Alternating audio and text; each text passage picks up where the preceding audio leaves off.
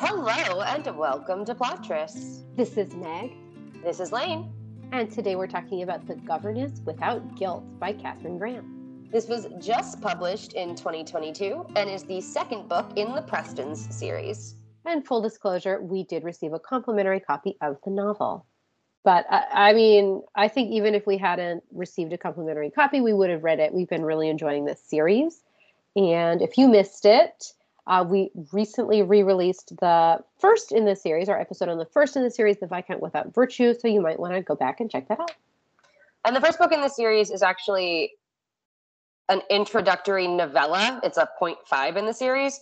Um, and one of the things that Kate and I noticed about Catherine Grant in The Viscount Without Virtue is she really was willing to take risks that we're not used to seeing in romance novels. Yeah. Um, in that case, killing off the woman who starred in the prequel novella. And so, oh, I mean, as usual, spoilers abound for the previous books in the series. Late warning, but I mean, you're re- listening to a review of like the second or third book, depending on how you count it. We will be talking about the first two pretty freely. Um, and I think that in a different way, I was equally impressed with the risks she was willing to take in this one, even where I didn't think they worked necessarily. I thought they were an extremely cool writing experiment. Yeah, I don't disagree with you on that one. Should we read the book jacket? I think that's what we do usually. All right. Sophia Preston wants adventure, excitement, and self determination. She hired herself out as a governess to gain independence, and now she has it at Robin Abbey. Every day, she gets to mind the Cosgrove children, eat the Cosgrove's food, and live by Cosgrove's rules. When John Anderson arrives as accoucheur ahead of Lady Windlake's next baby, Sophia immediately sees the potential for excitement. Who wouldn't want to seduce the handsome young doctor who is guaranteed to move on once ladies once Lady Windlake's baby is born? John doesn't mind flirting with the intriguing governess as long as they aren't caught. He has goals and they don't include ruining his reputation. Still, he must admit that Miss Preston is everything he ever wanted in a woman smart, beautiful, unlike anyone else he's ever met. When counterfeit banknotes surface in town, the authorities suspect someone at Robin Abbey as the criminal. Suddenly, both Sophia and John are put under the microscope. They have no choice but to band together to find the true culprit. The only question is will they find true love too? Look, I love, I really do like the the, the final rhetorical question. It's one of my favorite parts about a book jacket. I've gotten, I don't think this jacket breaks the mold in any way. Like, mm-hmm. I don't think mm-hmm. it, it has like twists or allusions to the text that somehow that like make the best of the best jackets. Right. But I've got no complaints here. I think the facts are there. I don't have any bones to pick, and the conflict is laid out. Uh, I think the only thing maybe missing is that John is biracial. Yeah.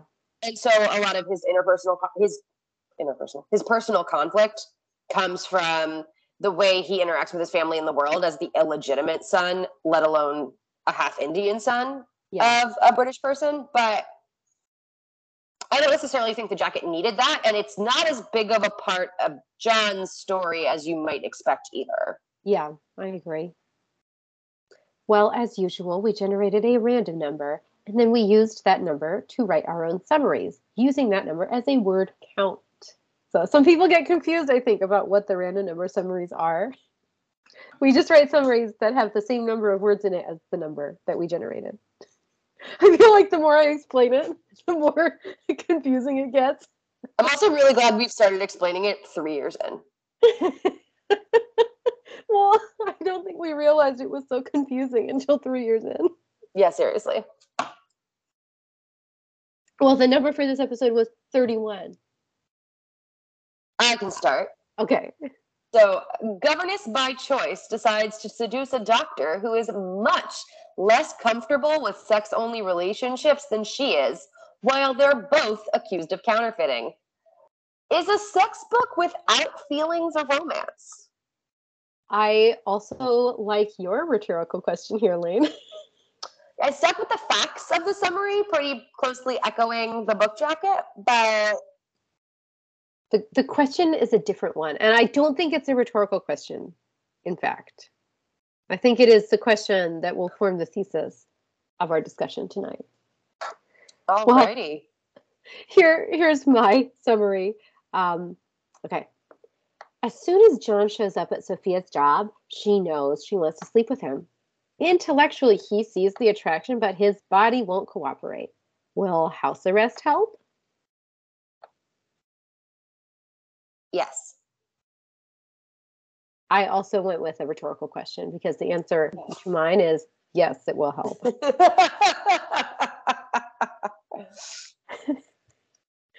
Okay. All right. So, what are the tropes of this novel? um, so the romantic centric trope is forced proximity with a twist of doctor patient romance. She's not really his patient, but him providing medical treatment provides a lot of excuses for them to be alone. Yeah, I I also think there's a very slight friends with benefits trope where they they want to do friends with benefits and then they catch feelings, right? Which you don't Yeah, see in historical romance. yeah, I think the only twist on that trope, and it's very worth mentioning, is that that's never what John wants. No. Yep. Well, we'll talk about it because that's my summary. It's like he's like, yeah, friends with benefits sounds awesome, but I can't. I just can't do it. You know. Right. So, which is fair. Like I, I, I, I don't know if I could do it. I don't know. Then it was interesting to have a below stairs romance hmm with the daughter of a baron. Well, I thought this was one of the most interesting parts of the book too. Is that like, if you read historical romance, you know that the governess occupies this very odd strata, stratum in society.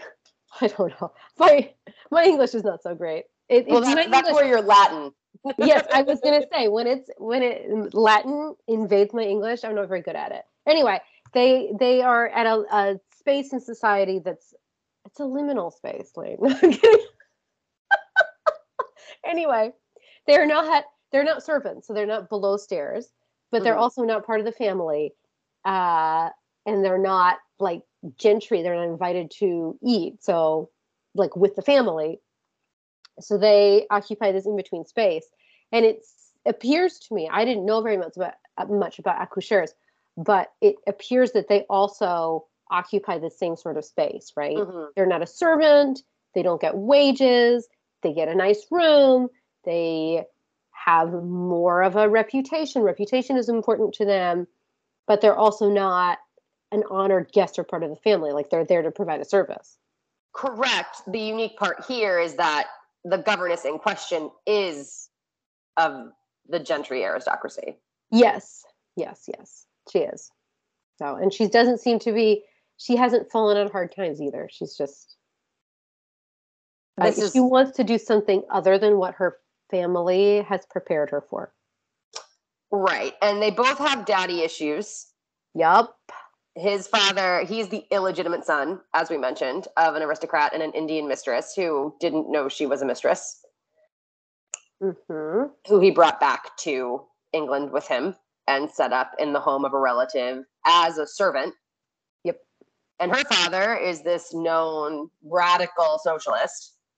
And she doesn't, it's not that she doesn't agree with her father's politics, it's that she is just rebelling against everything she grew up with. Um, was one of the things I both liked about this book and made Sophia really unsympathetic in my eyes. Uh-huh. I liked her radical selfishness as a character trait in that it was interesting, but she didn't think critically about why she thought her Mhm. father's policies were problematic or what she was specifically rebelling against other than just the limits of what she grew up with. Yeah. And I, it's not that I don't find that authentic, it's that it, she wasn't a sympathetic character. Yeah. I was I was gonna say she she's written as her age, which is like early twenties, Mhm. basically, you know, trying to find herself. She she kind of knows what she doesn't want, but she doesn't know what she does want. And I think it's relatable on the one hand, but on the other hand, as you say, does not necessarily relatable in a sympathetic way, right? Right. You know. It's a really interesting character. And another thing that she does, we already talked about this, but her father was the hero of that initial 0.5 novella, right? So when you read that novella, you're like, wow, he's a romance hero. And he has aged again authentically for these books. And you, I, for one, it, it's difficult to see him as that romance hero, which I think is really interesting. Very interesting choice. Right. He's not used as the typical parent who previously had a romance novel written about them where they just show up to reaffirm their devotion. It's it's not like Sebastian Lord St. Vincent who shows up once he's the Duke to meddle in his children's love lives, but only in the best way. Right. Anyway. okay. Um, let's see. Any other tropes? She's falsely accused and has to prove her innocence. And he, as the person that she's been hooking up with, but also as the person in a similar social strata. Yeah. Sort of. We've discussed the sort of here. Um, to her ends up being her ally against the false accusations. I don't know if I wish this had gone a little harder into like investigation romance or not. I think I wish Yeah. they spent more time together, and that would have been one way to do it. I totally agree with you. That was actually probably the part of the book that was toughest for me was she has this house arrest and so she's accused of counterfeit or not maybe not creating the counterfeiting notes but of using them and passing them out Deliberately. She they Deliberately. don't believe the fact that she has them is a mistake. Right. And um, when they, so they accuse her of this, they find some counterfeit notes like on her, uh, in her possession. And so they confine her to her quarters. She's in house arrest. And instead of this being like a sexy forced proximity kind of house arrest, they really don't see each other very much at all. And it's not that they would have necessarily seen each other in their performing their duties on a daily basis. It would have been a clandestine evening affair type thing. But it's just it's not like they sit around thinking about each other Right. because there's this conflict going on and prior to the conflict starting, they don't know each other very well. Right. Right. And so there's a lot of pressure and forced closeness that doesn't feel like it has a lot of emotional charge Yeah. beyond the fear of being punished. Yes. So to me, when she the the place in the book when she's placed under house arrest is at the part of the book where I feel like the relationship would have been getting deeper and like more complex. Like that was the they had like sort of the meet cute, and then this would have been the really getting to know each other part through the conflict. Yeah. They go on a road trip. They do this investigation together. I don't know, whatever. And instead, they seem to be forced, forced instead of forced proximity, forcibly separated. Yes. And then the only other trope I want to point out, and this is one of my favorites, and it was actually really exciting to see Catherine Grant use this trope when the Preston family is all about austerity. Mhm. She wears her rebellion. So Mhm. look, I'm this rebellion may not be a fully formed worldview, which again, authentic. But she wears really nice clothes. She wears jewels. She is not trying to disguise herself as a normal governess. Like her employers know she's the daughter of a baron and know she likes being the daughter of a baron in that she likes her jewelry and her pretty dresses and her satins and her cottons. And I really enjoyed the limited amount of clothes porn we got here. Yeah, that's good.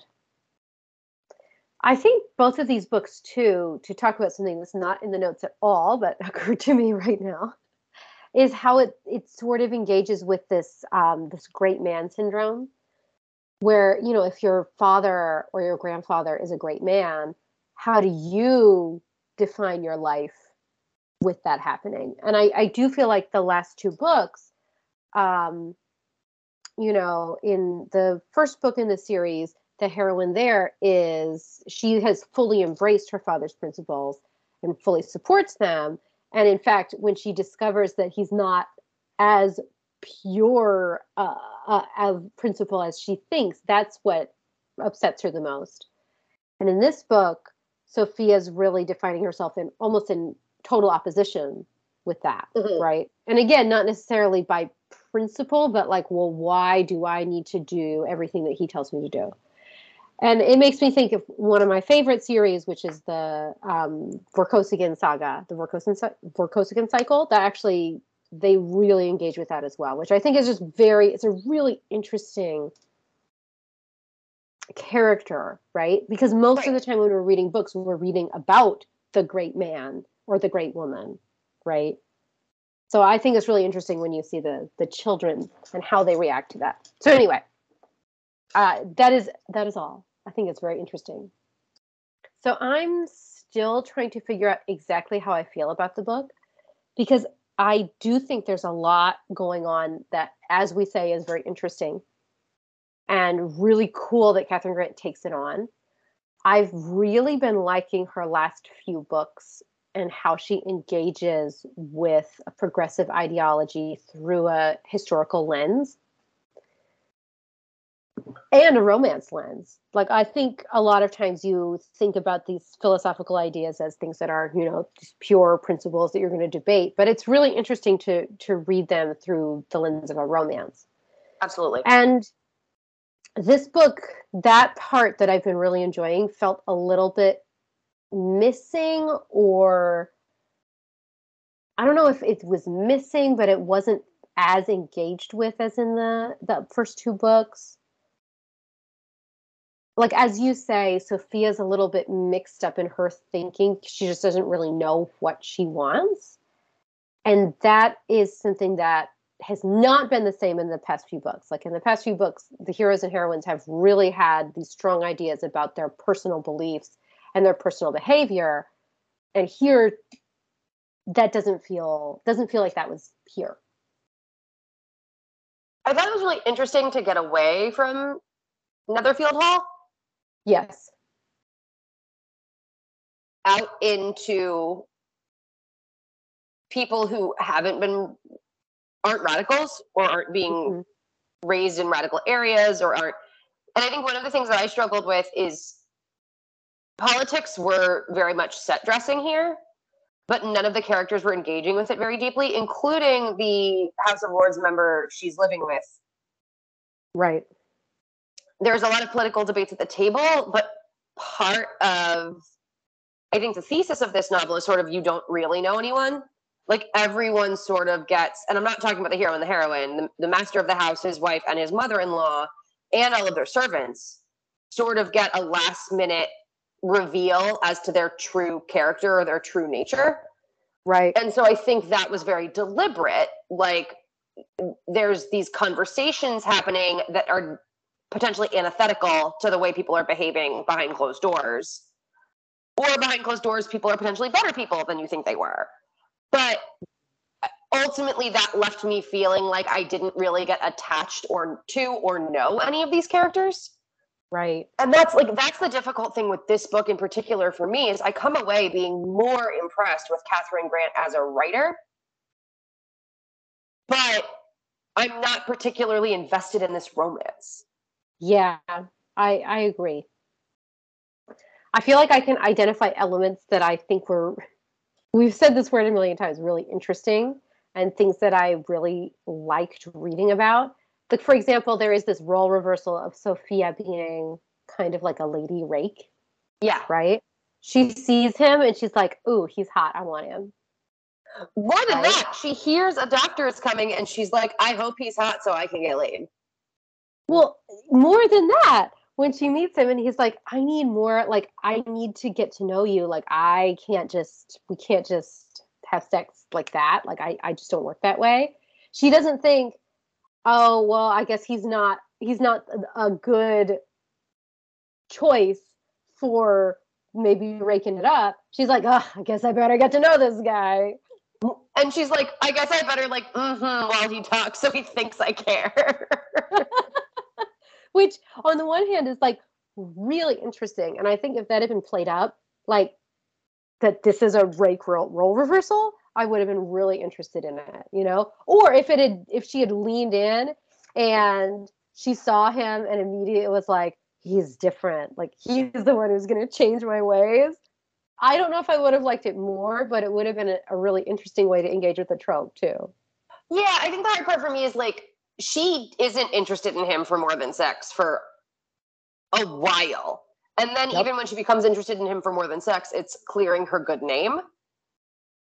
Like it's really late in the book that she starts giving a shit about him as a person, and I'm not even really sure I believe that. Yes. Like there were even parts where she was like, "Oh, he got mad at me because I didn't ask about his mom or whatever." And she's like, "Oh yeah, I guess maybe that wasn't very nice of me." Yeah. Next time. you know, I, I think the whole point is with a romance novel, what you want is this profound belief in a perfect match. And right. he is so crippled by anxiety and she is so myopically selfish. Yeah that I don't think I bought the love story here. I think mm-hmm. I bought this as a rake. And then I was told in the end the rake reformed. But romance novels about rakes who continue being rakes don't exist. Correct. That's true. Or at least they don't exist in the traditional romance novel pantheon, historical romance novel pantheon. I'm sure there's a subgenre. I mean, there are there are rakes who who are like, okay, this is going to be like think about one of our okay, maybe not rake, but what do they call them? Himbos, right? Right. Like Rupert, our our favorite Rupert. He's with Daphne, and he's like, she's hot. I want to sleep with her. For most of the book, he's like seducing her, right? And then it's only at the end where he's like, God damn it, I fell in love with this woman. Yeah. But you you see it though. You see it happening. And i think that's what was missing here. Uh, meg is referencing mr impossible by loretta chase for those who don't know. If, if you're new to this podcast i talk about rupert and daphne and mr impossible like a lot. It's fine. Uh, yeah i think you're right there's I, I, want to celebrate a woman owning her sexuality, especially in a time where it would have been so frowned upon. But let's be real, we know it happened more than the general consensus about the era talks about. So, yes, seeing that described in such detail was excellent. I just wanted her to be a little bit more infatuated. Yeah. Does that make sense? I th- I think I think we're 100% on the same page here. We haven't gotten to Miley's favorite part about the book yet. Spoiler alert, it's the bodily functions. I'm sorry, Catherine Grant. I love you. I love your writing. The description of snot rockets was like, I'm not here for it. okay. Uh, I, I, think we talked about mm-hmm. selfishness. We did. So I don't know about their separation more. I, I will say that in general, I kind of love a manipulative heroine. I did not find that Sophia was really manipulative, though. She wasn't. She didn't have an agenda. She was working to. She was extremely frank. Yes. Like there was no deception to her. Yes. Yes. Um. Okay. I will say that I think Catherine Grant does really good historical research. So, for example, you were saying that in this era, women did own their sexuality more than we see a lot in the books that we read or the period pieces that are on TV. And I totally agree with you. If you read novels that were written at the time, contemporaneous, not talking about Jane Austen here because we've all read her stuff. She's great, but they're a specific thing, right? But if you read like Fanny Burney, if you read Evelina, if you read Tom Jones, like you will see that there were women out there raking it up. There, like Fanny Burney talks about how there are a lot of women who go and you know spend time in the country, and everyone knows they're having their kid. Yep, you know, like it happened, and I really like that Kathryn Grant leaned in. She also did a ton of research about accoucheurs or man midwives, which was really interesting. I will admit that it was a little bit tough right now during this political climate for me to read. Yeah, the other thing that's really interesting, I've learned a lot more about the history of reproductive health care, abortion, and women's health mm-hmm. in the last couple of weeks, couple of months, couple of years. And I am beginning to think a lot more about the eradication of the midwife yes from the childbearing process and the impact that it had long term on the rights of women um, and so I agree with you. I, it's not a criticism of Catherine Grant's historical research, and I don't think she was making a political statement about the benefits of here at all. I want to be very clear. But in this exact moment, watching the male professional doctor replace women who had been providing this service on a local level is a really interesting thing to grapple with. Yes, exactly. Alrighty. I want to point out one of my favorite lines in the whole book. And one of the things I really appreciate about Catherine Grant is I think she has a really unique voice. She's a much yeah. more blunt writer than I think a lot. She she really is anti purple prose and flowery language in a way that I, I genuinely adore. Um, and I think it makes her heroes and heroines really modern without being anachronistically so. Yeah. Like there's, there's yeah. a clarity of speech and that it's not wrong, but it's just it's not what we're used to. But every once in a while, she drops these lines or these descriptions that make it extremely clear she is a voracious consumer of the genre who appreciates what has come before her. So she's putting this new twist on things, but with a real appreciation for the literary merit of romance in general. And there's this fucking line where he tells her his name is John. And she, selfishly, clearly failing to understand that he is a sensitive soul, starts making fun of him. She's like, You you need a better nickname, like Devil or Duke. Or and like lists these names that we know in the romance novel community as like major heroes of the genre with ridiculous fucking names. and just mm-hmm. seeing that called out, I was like, this, this is Kathryn's gift. This is it. and yet he wasn't like, yes, you can call me McKenna. no, he was like, that's stupid. Why don't you like my name? He was like, but John is a nice name. I'm sorry, I just am who I am. I know. And then then she was like, uh oh. Yeah. Who am I sleeping with here? oh, all right. Should we move on to content warnings? Yeah, I think as usual, Catherine Grant engages with all of the topics she puts forth really intelligently and with sympathy and an informed worldview. So I think it's mm-hmm. very much just a hey, FYI, this is in the text, not a criticism of how it was handled. Yeah. So Elaine mentioned this earlier, but John is illegitimate and he's of mixed race. So racism and classism is a big part of the text. Uh, although we know that it's from a viewpoint where the the characters who are engaging with it are not no, good characters. Yeah, it's it's certainly not given a pass in the text. Right. Um, the second thing, the frankness of Catherine Grant's writing and her willingness to engage in frank speech about bodily functions and sexuality sometimes crosses a line for me. And the example, like the birth scene, there's a birth scene in this book, and it is real explicit. And I had to start skimming due to the explicitness. Mm-hmm. yeah. I'm not I mean, okay. I knew you would. I was not okay. Not okay. On the one hand, it's authentic. And it's what women went through. And it was always handled so fucking euphemistically at the time period that girls didn't know what they were going to experience. On the other hand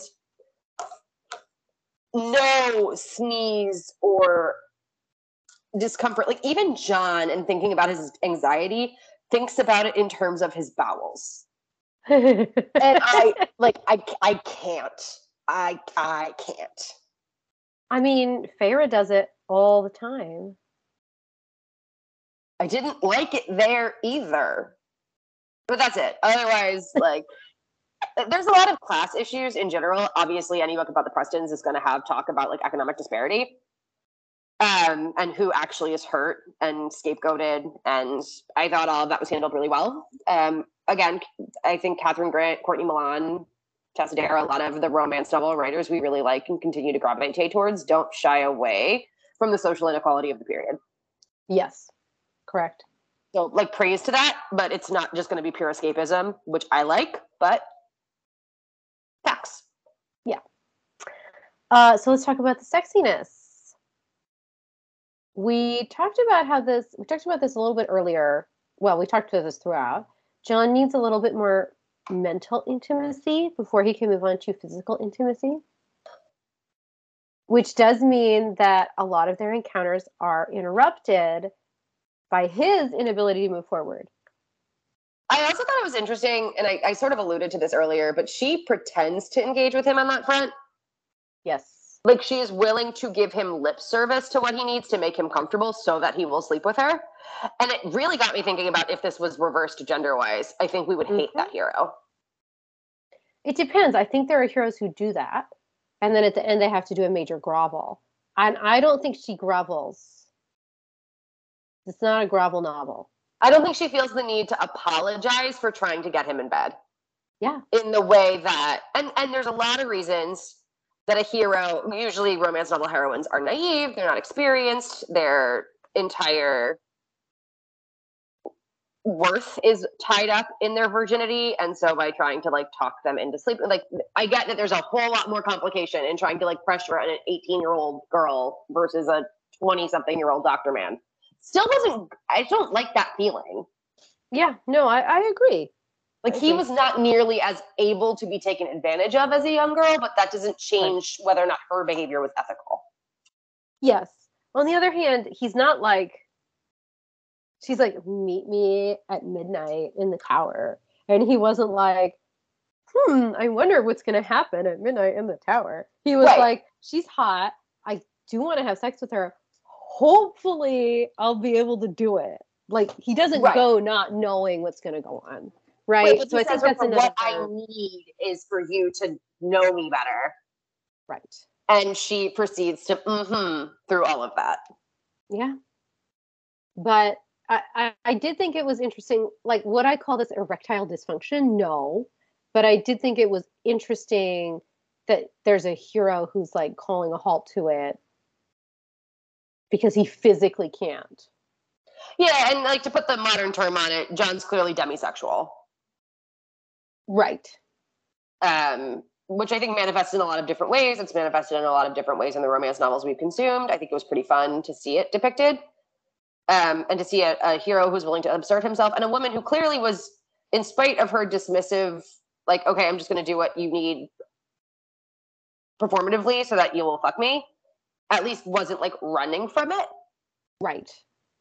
Which was sort of his perception of the thing and obviously there's layers to that that we could unpack but this is generally a 30 minute show so we're going to keep it rolling. Yeah. Okay. I did think so they did have a little role play slash okay so apparently i think it's really hot to role play as yourself. I've talked about this before in like tessa dare's book as well mm-hmm. where you take this one one part of you whatever that might be and you play that up to be the role play. So anyway they do have a little patient doctor interlude which i thought was very hot. Yeah. Overall i think Kathryn Grant writes sexy scenes, and I appreciate her lack of euphemism, with two exceptions in this book that are very major. Yes.